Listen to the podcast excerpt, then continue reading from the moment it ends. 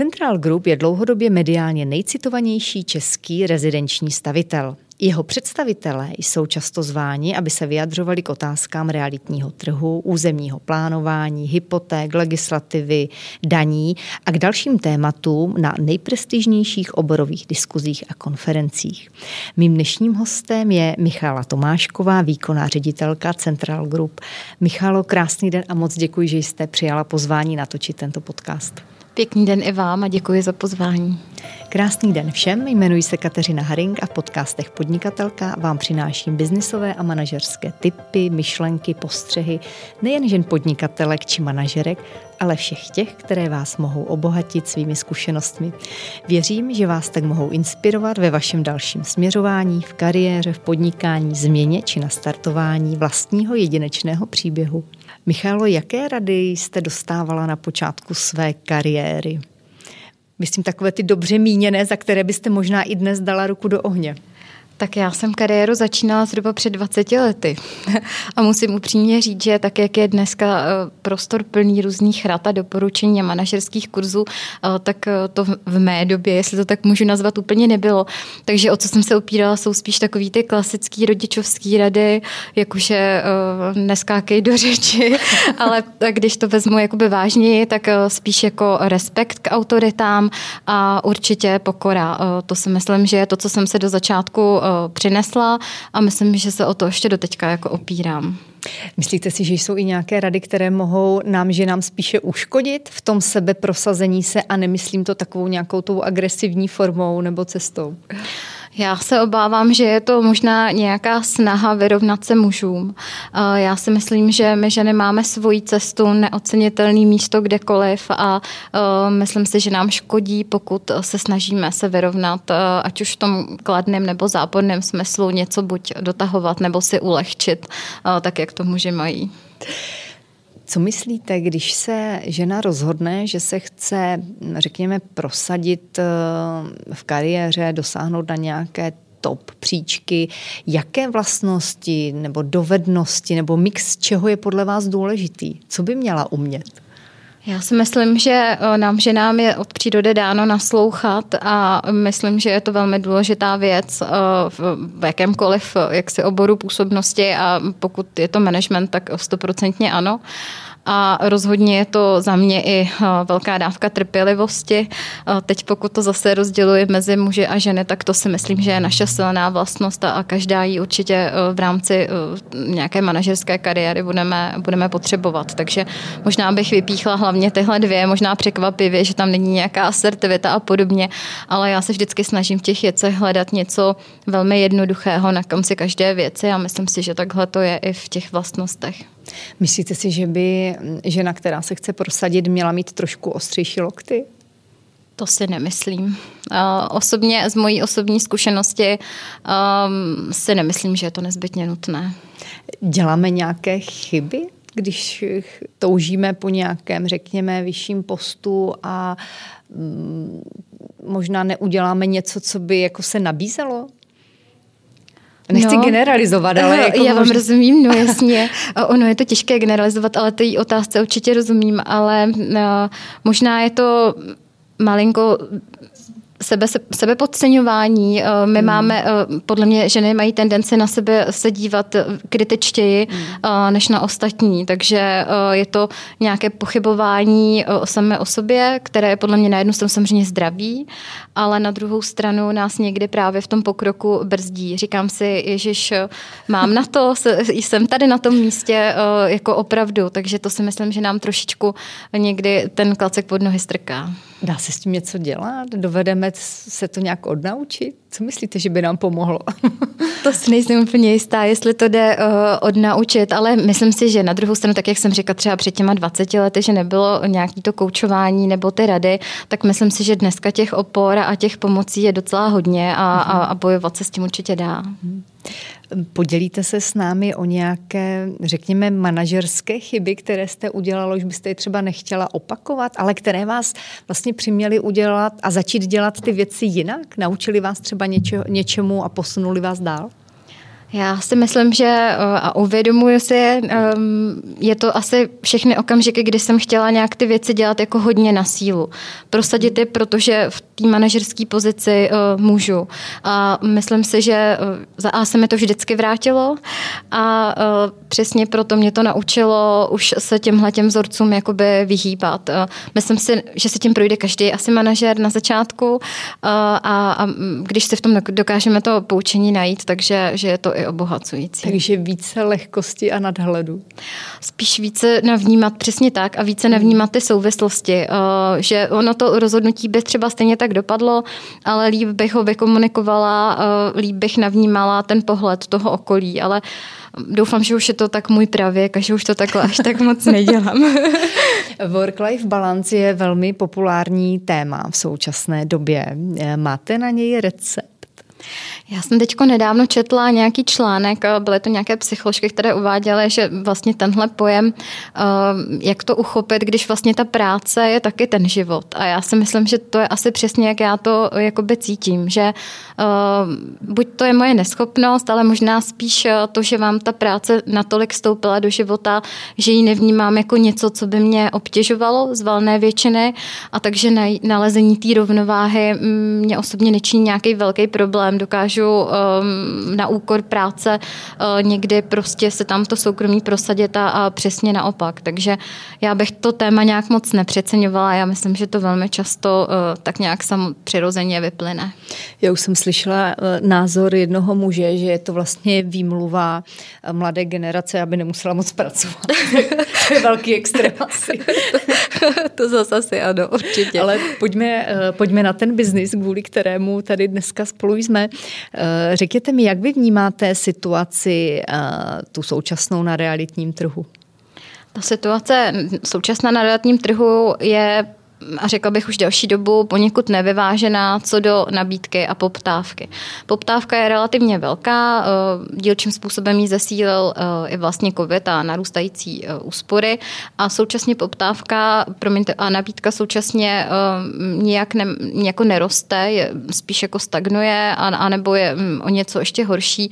Je to dáno zejména tím, a my to pořád opakujeme, ale je potřeba, aby to vyznělo pomalým povolováním staveb prostě těch bytů, ale i třeba um, silnic a, a nějakých infrastrukturních staveb typu školy, školky uh, nebo zdravotnická zařízení je prostě pořád málo, protože ten povolovací proces uh, je pomalý. Hmm. Co z toho je způsobeno covidem a co z toho je teda ten dlouhodobější problém? Já myslím, že ten covid akceleroval potřebu lidí um, někam um, vlastně uložit ty uh, svoje úspory, protože zcela objektivně jsme všichni méně utráceli a současně um, vlastně ruku v ruce s covidem nebo jako důsledek, těžko říct, jde um, inflace, která devalvuje uh, ty peníze na účtech. Takže určitě covid ovlivnil tu poptávkovou uh, stranu a co se týče vlastně vlastně uh, těch cen uh, na tom trhu, které má COVID na svědomí, tak je to zdražení uh, vlastně té výstavby jako takové, protože se narušily, a to slovo nemám ráda, ale odběratelsko-dodavatelské vztahy, ale ono to asi jako líp říct hmm. nejde. Uh, zpomalily se dodávky, prodražily se, prodržely se stavební práce, takže uh, tohle všechno ruku v ruce prostě rozšiřuje ty nůžky uh, vlastně toho dostupného bydlení, respektive směrem k tomu nedostupnému. Hmm. Jste vyprodáni?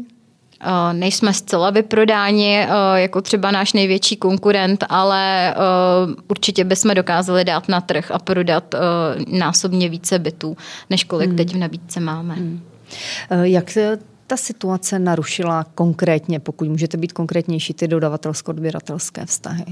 Jde zejména o zpomalení dodávek materiálů, hmm. prodražení vlastně ocely, která v těch stavbách se jakoby velmi projevuje a samozřejmě, jak jsem zmínila v neposlední řadě, i nedostatek zejména jakoby řemeslných prací a těch řemeslných komponentů, takže možná i hodně v tom, na tom poli toho dokončování třeba se zbrzdila dodávka keramiky, Eh, baterií a různých předmětů, na které třeba nepomýšlíme, ale pro to fungování toho bytu nebo bytového domu, třeba z pohledu požárně bezpečnostních technologií a podobně, jsou klíčové a to mm, do, dokončení té nemovitosti brzdí. Hmm. Eh, jaký odhadujete další vývoj? Zkrátí se to třeba ty lhůty, myslíte časem? Uh, my jsme se upřímně řeknu docela upínali k novele stavebního zákona Na druhou stranu nová vláda už teď se svým nástupem jakoby avizuje jeho úpravy, které bez sporu asi jsou dokonalé, není to dokonalé, legislativní dílo jsou potřebné, ale obecně, pokud ten stavební zákon nedopadne a celkově se nějak ten povolovací proces nezjednoduší, tak já nevidím jediný důvod, žádný světlo na konci tunelu. Proč by se měla vlastně to povolování staveb a jejich dodávání na trh nějak významně urychlit? To asi nejsou dobré vyhlídky. Obávám se, že ne, ale opravdu ono je to potřeba vnímat jakoby ve všech souvislostech a pokud dneska v Praze trvá povolení bytového domu někde mezi sedmi, devíti lety, eh, tak to je prostě strašně dlouhá eh, doba a musíte si vzít, že vlastně je to těch sedm let práce toho eh, developera, celý ty mašinérie, je to sedm let, kdy je zauvěrováno vlastně ať už bank nebo z vlastních zdrojů toho developera a, a prostě se vyřizuje jako stavební povolení a to je věc, která je v celém světě naprosto unikátní. Pohybujeme se úplně na chvostu celého světa, včetně rozvojového světa, takže to je Kdo prostě je třeba navnímat náma z takových, pardon, pokud to eh, máte nějak v paměti, třeba z nějakých těch rozvojových zemí. Jako je jich před námi asi 182 takže, takže mám začít Evropa. jmenovat. ne, ne, ne. No určitě, uh, opravdu jsou to až úsměvné země, které jsou jakoby před námi. Takže, Třeba eh, Kameru, uh, na to se nechceme urazit. hmm. Dá se ještě něco v téhle oblasti vylepšit ze strany státu, aby to urychlilo ten proces? A teď nemířím jenom na ten stavební zákon, ale třeba na nějaké další momenty, které si možná my, eh, řekněme, lidi, co v té branži nedělají, ani neuvědomujeme? Uh, jako určitě ano. Uh, my si myslíme, kromě třeba snížení DPH, které by zase pomohlo té dostupnosti bydlení, ale pokud se ptáte na to urychlení povolování, tak ono kromě stavebního zákona nebo té povolovací legislativy je velkým problémem odpor vlastně konkrétních ať už městských částí nebo těch obcí proti nové výstavbě. A to z toho důvodu, že ona jim vlastně nic nepřináší. Naopak klade požadavky na veřejnou infrastrukturu, školy, školky, zdravotnická zařízení a podobně. A proto logicky jdou velmi často, ať už ti starostové nebo jiné politické strany, vlastně proti nové výstavbě. A tak my vlastně věříme tomu, že pokud by se eh, třeba snížila DPH na bydlení z 10, eh, z 15 na 10% a těch zbylých 5% šlo nějakou formou, třeba formou místního poplatku přímo do těch samozpráv. To znamená, že oni by řekli, ano, mhm. vznikne nám tady 150 nových bytů, budeme mít 300 nových obyvatel, ale podívejte se, díky té nové výstavbě tady může vzniknout školka, do které budou chodit nejenom uh, vlastně ti noví obyvatelé, ale i ty místní. To znamená, aby ta nová výstavba vlastně i něco v rámci toho místa přinesla, než mu, eh, než mu nutně ubírala um, právě tu kapacitu hmm. třeba v té veřejné infrastruktuře a kladla na tu městskou část nebo obec uh, nové nároky finanční. Myslíte si, když teď mluvíte o tom odporu, řekněme, těch místních částí a obcí, eh, tohle brání tomu, aby zde vznikaly třeba zajímavé architektonické stavby? Já teď narážím úplně na starou věc, jenom mi to vytanulo ta eh, knihovna, vlastně, kterou navrhoval pan architekt Kaplický, tak jako jestli tohle je ten důvod, proč... Uh, to si nemyslím. Uh, bude to Jestli myslíte ten odpor těch místních, hmm. tak to ano. Ten asi pak už tu chvíli není daný jako finančně, hmm. ale je daný um, asi prostě nějakým staromilstvím. Bojíme nebo... se nových věcí? Úplně přesně tak. Vemte si, že poslední unikátní nějaká architektura, která tady vznikla, je tančící dům a to už je přece tak strašně dávno. A od té doby vlastně nějaká opravdu taková architektura, na kterou hmm. by se k nám jezdil eh, ne třeba ať už zbytek republiky, ale třeba i svět dívat, hmm. tak prostě v Praze nevznikla. A to se nechci nikoho dotknout. Určitě tam je spousta krásných budov, ale taková ta unikátní, hmm. Eh, co lusknete tím prstem, tak to tam není. Pojďme zpět k otázce vlastně dostupnosti té výstavby. Vy jste spolu se Združením pro architekturu a rozvoj vydali desatero doporučení pro to, aby se vlastně ta situace zlepšila. Já když zacituju pár těch věcí, tak je to samozřejmě samozřejmě ten nový eh, stavební zákon, který sice potřebuje nějaké úpravy, ale je tam důležitá vlastně i ta digitalizace a, a tak dále. Mluvila jste už o tom snížení DPH, eh, pak doporučujete také to, že eh, jsou nezbytná a dlouhodobě platná pravidla pro stavební rozvoj, což asi nazráží i na to, že vlastně během sedmi let se vám může i něco změnit, jak jsem pochopila. Je to naprosto nepredikovatelné. No a zajímavá otázka a zajímavá věc tam je určitě nová výstava na Brownfieldech. Já jsem měla měla za to, že tohle už tady docela běží. Jako je to stále ještě něco, co není úplnou samozřejmostí? Tak eh, určitě eh, je vlastně ze strany municipality eh, i pražské deklarováno, že tohle je to místo, kde by se mělo stavět. Brownfieldy jsou zpravedla na dopravní infrastruktuře, to znamená nevyvolávají nové náklady na nezatěžují silnice a podobně, jsou zpravedla i na inženýrských sítích, ty bývalé fabriky byly napojené. Na druhou stranu tyhle ty velký rozvojový území pořád velmi často čekají na svoji změnu zemního plánu a podobně.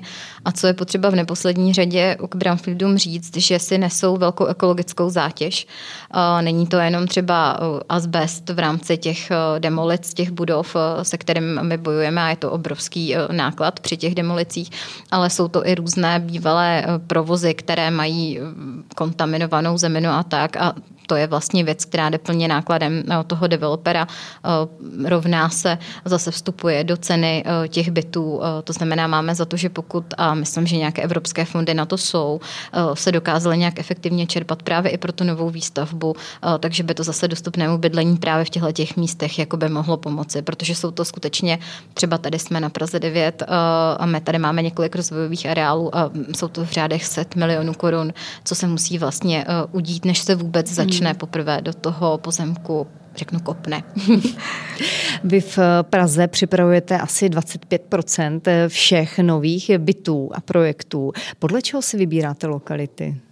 Je to právě ta dopravní eh, dostupnost, to znamená takové lokality, aby nevyvolávaly eh, velké náklady na, zase na to město jako takové, protože celkově ta myšlenka Prahy jako města krátkých vzdáleností, to znamená, že nevyužíváte auto k přejezdu mezi prací, školou a bydlením, je myšlenka, kterou určitě rozumíme nám blízká kromě dopravní dostupnosti blízkost zeleně a blízkost veřejné infrastruktury. To znamená, aby jsme opravdu vytvářeli příjemná místa pro život, kde se, kde se dá žít a, a je to prostě městský, příjemný, komfortní život. Změnily se požadavky eh, klientů na to, co musí obsahovat taková ideální, eh, řekněme, čtvrt pro bydlení? No, přesně zaměřujete v tom, že pro klienta je jedním z nejdůležitějších kritérií lokalita. Mm-hmm. Pokud se rozhoduje, tak se rozhoduje tam, kde je buď zvyklý žít, nebo mu to konvenuje k dojíždění rodičů. A um, tam je to víceméně dáno. A pak v rámci té lokality už hledá to, co mu vyhovuje dispozičně, uh, umístěním a podobně. Neřekla bych, že ty trendy jsou nějaké jako výrazně odlišné. Narážím třeba na nějakou občanskou vybavenost nebo na to, aby měl v dosahu z toho bydliště samozřejmě školu, školku, nevím, to, co momentálně asi potřebuje, nějaký asi obchod, který může zajistit běžných domácnosti. Já myslím, že v tomhle máme pořád všichni stejné potřeby, že ten trend jde opravdu, mm-hmm. jakoby přesně jak říkáte, být, aby byla, protože potřebuju školku, tak aby byla blízko školka a zrovna teď mm-hmm. potřebujeme školu a podobně, mm-hmm. takže to je pořád asi stejné. Jak moc se zdraží byty po novém roce? Dá se to říct vůbec? Nebo určit? Uh, to je velmi těžké určit. Uh, nemáme jediný důvod se domnívat, že uh, by cena poklesla. To je první věc, kterou bych určitě řekla. Na druhou stranu myslíme si, že teoreticky by se to tempo mohlo malinko toho růstu zpomalit, ale přesný odhad je opravdu těžké, mm, těžké říct. Naražím na to, že mnohé ty položky právě ve stavebnictví zdražily až o 100%, tak to se určitě do té ceny musí promítnout. Určitě eh, ono vlastně teď jsou v nabídce eh, byty, které měly už vysoutěžené svoje dodavatele před tou eh, vlastně odběratelskou-dodavatelskou krizí a před vlastně stoupáním těch cen, takže my zatím tohle číslo přesně říct jakoby nedokážeme. Hmm. Myslíte si, že je zde v důsledku toho všeho nějaká tendence mm, toho, že vlastní bydlení bude výjimkou a že se půjde cestou spíše toho nájemního bydlení, že to bude pro mnoho lidí ta snažší cesta mít střechu nad hlavou? Víte co, eh, tohle slycháme často, ten trend v těch obdobně velkých eh, západoevropských eh, městech je, říkejme zejména jakoby městech srovnatelných s Prahou. Na druhou stranu, co já k tomu jako často dodávám, že tam je úplně jiná situace s nějakým důchodovým zabezpečením těch lidí. A myslím si, že i když se třeba v určitém věku nebo do určitého věku spokojíme s tím, že budeme bydlet v nájmu, tak od určitého věku začneme přemýšlet, jak ten nájem vlastně utáhneme v okamžiku, kdy budeme mít penzi a podobně. Mm. A to je třeba i trend, který pozorujeme u nás Central Group, že mm. se vlastně malinko nám stárnou ti kupující, dostávají se spíš někdy mezi 40 a 50, mm. ty nejčastější a jsou to právě ti, kteří doposud žili v tom nájemním bydlení a nyní se tak nějak jako už oklepali a, a začínají myslet na to, jakoby bydlet ve svém. Takže já si nemyslím, že nutně se ten, ten trend jako sem jedna ku jedné prostě uh, importuje mm-hmm právě z mého pohledu, teda nebo můj názor je mhm. takový právě z toho důvodu, eh, co já budu dělat eh, v té penzi s tímhletím nájemným. Buď se teda odstěhuju někam mimo Prahu, no ale ne každému se chce říct toho pražského života právě na starý kolena, už se mhm. vidíme v těch kavárničkách a, a, a, a podobně. Takže uh, myslím si, že tohle je takový spec český důvod že my si vždycky najdeme tu cestu, jak to vlastní bydlení si asi zaopatřit. Je to možná tradice určitá? Myslím si, že je to přesně nějaká tradice, nějaká jistota, mm-hmm. taková prostě potřeba nějakého ukotvení nebo pevných nohou a myslím si, že s tím, jak se dneska úplně v klidu prodávají ty byty nebo domy i s hypotékou, je to úplně normální standard, mm-hmm. tak to přece není tak, že když se tam vezmu jednu hypotéku, takže už tady budu bydlet dalších 30 let, takže za mě je to taková psychologická jistota nebo takového něco, co prostě je moje. můj dům, můj hrad. Vy jste letos zahájili prodej dvou vašich velkých projektů na Brownfieldech. Je to parková čtvrť v Praze 3, který vlastně je vůbec největším projektem, nebo doposud největším projektem a pak je to také Tesla hloubětím na Praze 9. Kdy budou hotovy a kolik nových bytů to vlastně na ten realitní trh přinese? Tak parková čtvrť, což je vlastně mm, bývalý uh, brownfield nákladového nádraží Žeškov, uh, tak tam celkově plánujeme něco mezi 2100 a 2600 bytů, takže to je opravdu už takové menší okresní město. A první ta etapa uh, vlastně těch bytů, které jsme zařazovali do nabídky teď, tak by měla být hotová někdy v polovině roku 2024. Takže um, už se to blíží. a jinak se spíš celkově realizace protáhne do dalších samozřejmě let 2600 500 bytů, to už je opravdu velká porce. Eh, ta lokalita je unikátní, to opravdu téměř celá městská čtvrť eh, a myslím, že jsme se s ní jako hodně pohráli, dělali jsme tam velký architektonický workshop, to znamená, že se tam propisuje stylu několika architektů a celkově je to hodně zajímavý a pro nás eh, unikátní projekt, opravdu velké sousto, se kterým jsme se mazlili a teď se těšíme, až se dostane a dostane svoje tvary. Prozradíte, na co se můžeme třeba v budoucnu těšit a to, co připravujete pro další rok? tak určitě uh, jakoby další taková naše perlička, speciální projekty, pro který jsme připravovali nebo připravujeme s panem architektem Pleskotem a to je na Kavčích horách, uh, tak ten uh, určitě už brzy taky začne uh, dostávat jasnější obrysy. A celkově na Žižkově uh, máme větší rozvojové území, nejenom nákladové nádraží Žižkov, ale ještě další vlastně místa při Olšanské ulici, anebo v neposlední řadě na Praze 6, lokalita West Point, tak tak tam je taky obrovská eh, vlastně, eh, nebo jedna z našich velkých lokalit, zase opět celá městská čtvrť pod taktovkou pana architekta Cíglera, takže to jsou takový eh, hezký bombonky, na který se těšíme. Prozradíte, jak rychle se třeba projekt, který začnete, řekněme, publikovat veřejně a začnete ho nabízet, jak rychle se prodá? No, tak teď jsme měli úplního rekordmana v podobě Tesly Hloubětín tady na Praze 9 Vysočanech, kdy za 14 dní jsme vlastně prodali celou tu etapu, kterou jsme zařadili do prodeje. A protože ta, ta poptávka byla obrovská, tak jsme vlastně off plán dali ještě uh, další etapu, takže uh, teď je opravdu jako unikátní doba, jinak to obvykle takhle rychle jakoby nejde, ale na druhou stranu vlastně dokud je ten projekt na papíře, tak uh, samozřejmě bývá pro ty klienty i levnější, čím blíže termín dokončení se blíží, tak ty byty mají konkrétnější podobu, takže i na to dneska naši klienti jakoby slyší a v neposlední řadě si mohou vybrat. To je taky jako hodně důležité, abych přišla a vybírala si, vím, že chci dvě KKčko a vybírám se třeba ze 40, když to blíže k tomu termínu dokončení je samozřejmě ten výběr menší. Hmm. Prozradíte nějaké dlouhodobé cíle společnosti Central Group nebo tak, plány? Určitě. My v tuhle chvíli vlastně jsme na ročním prodeji někdy okolo bezmála tisíce jednotek jakoby ročně a naše plány ambiciozní, velké jsou v řádu dvou až tří let dostávat na 2000 bytů ročně. Jsme takhle hmm. nastavení, připravení, takže hmm. to jsou naše plány. Co nějaké směry do zahraničí? Zvažujete?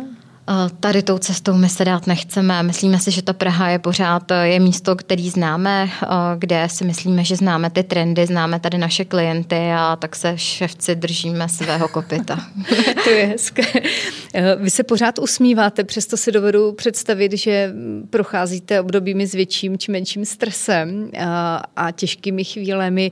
Prozradíte nějaké své moto nebo citát, které vás v těch těžkých chvílích dovede nakopnout a podpořit?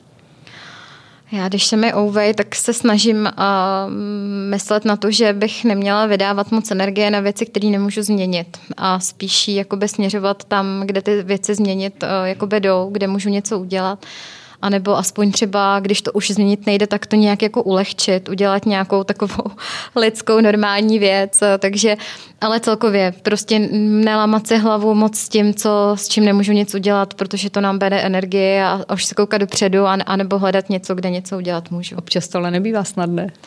O, tak taky každá si někdy ukápne nějakou to sazečku. Tím teda bychom neměli končit, ale, ale je to pravda, no, nikdy to prostě nejde, ale mm, když si říkáme, o co se snažím, tak právě o tohle.